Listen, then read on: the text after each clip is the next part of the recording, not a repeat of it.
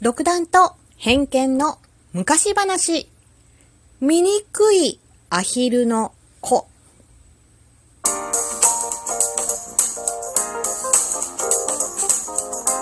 和のねえこれってどうなの？どうも、ひよりです。いかがお過ごしですか？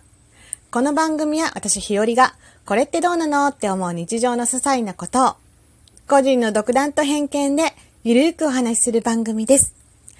いつもギフト本当にありがとうございます。てなことで、今日のお話。え独断と偏見の昔話。醜いアヒルの子というお話をしたいと思います。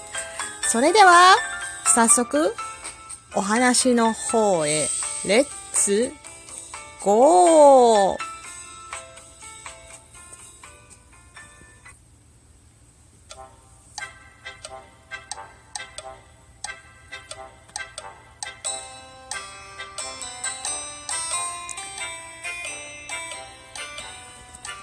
るお話です。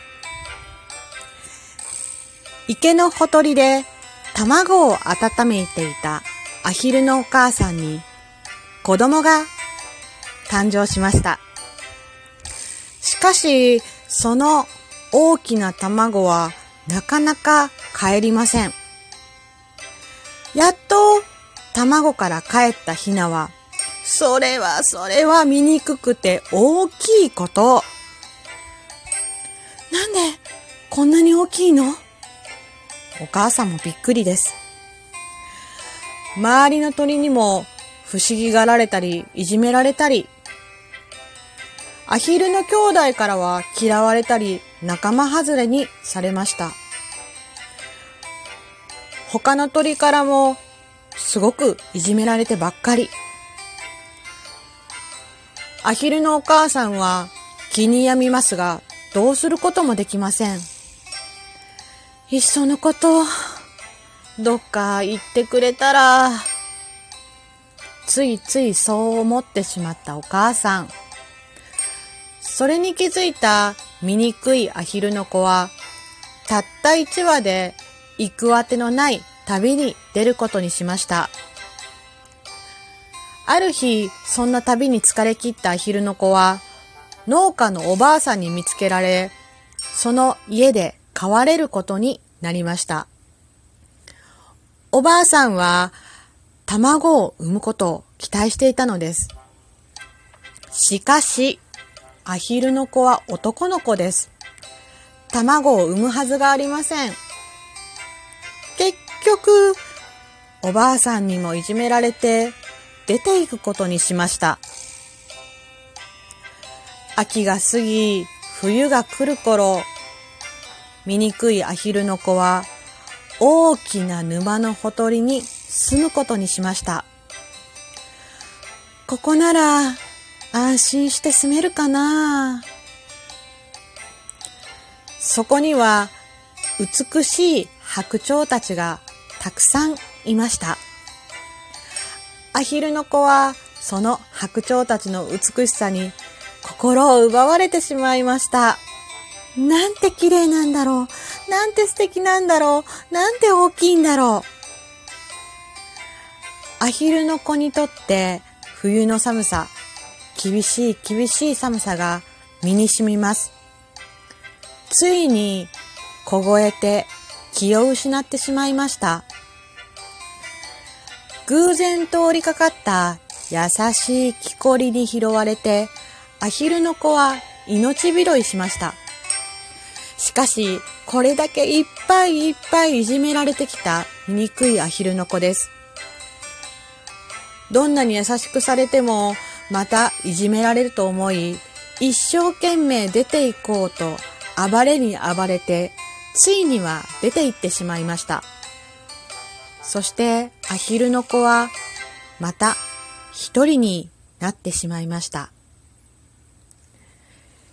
厳しく辛い毎日が続きました。やがて春になりました。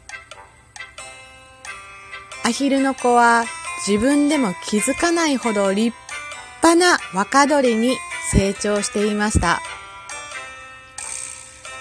そんなアヒルが一人でとぼとぼ、一匹でとぼとぼ歩いていると、すると、目の前に白鳥たちが、きっと、あの時に見た白鳥たちにまた出会ったアヒルの子です。そんな立派な白鳥たちに見とれていると、声をかけられました。やあ、僕たちの仲間じゃないか。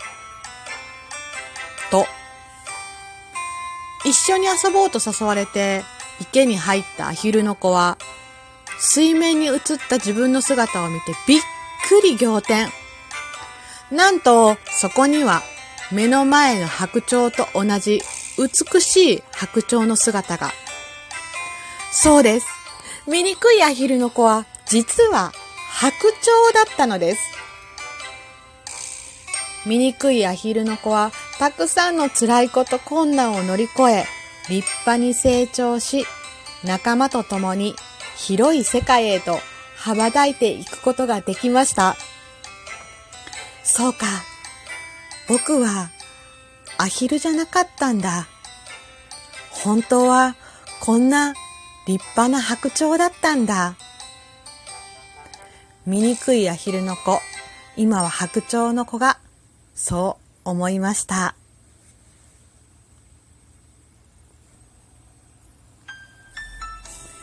はい。ということで、めでたし、めでたし、ということで、醜いアヒルの子のお話をしてみました。私も最後までちゃんと分かってるような分かってないようなお話だったので、読みながら、ふんふん、なるほど、と思って読んでいました。はい。てなことで今日のお話、独断と偏見の昔話、醜いアヒルの子というお話をしてみました。最後まで聞いてくださってありがとうございます。ではまた明日の配信でいつものようにお会いしましょう。ではではでは、また。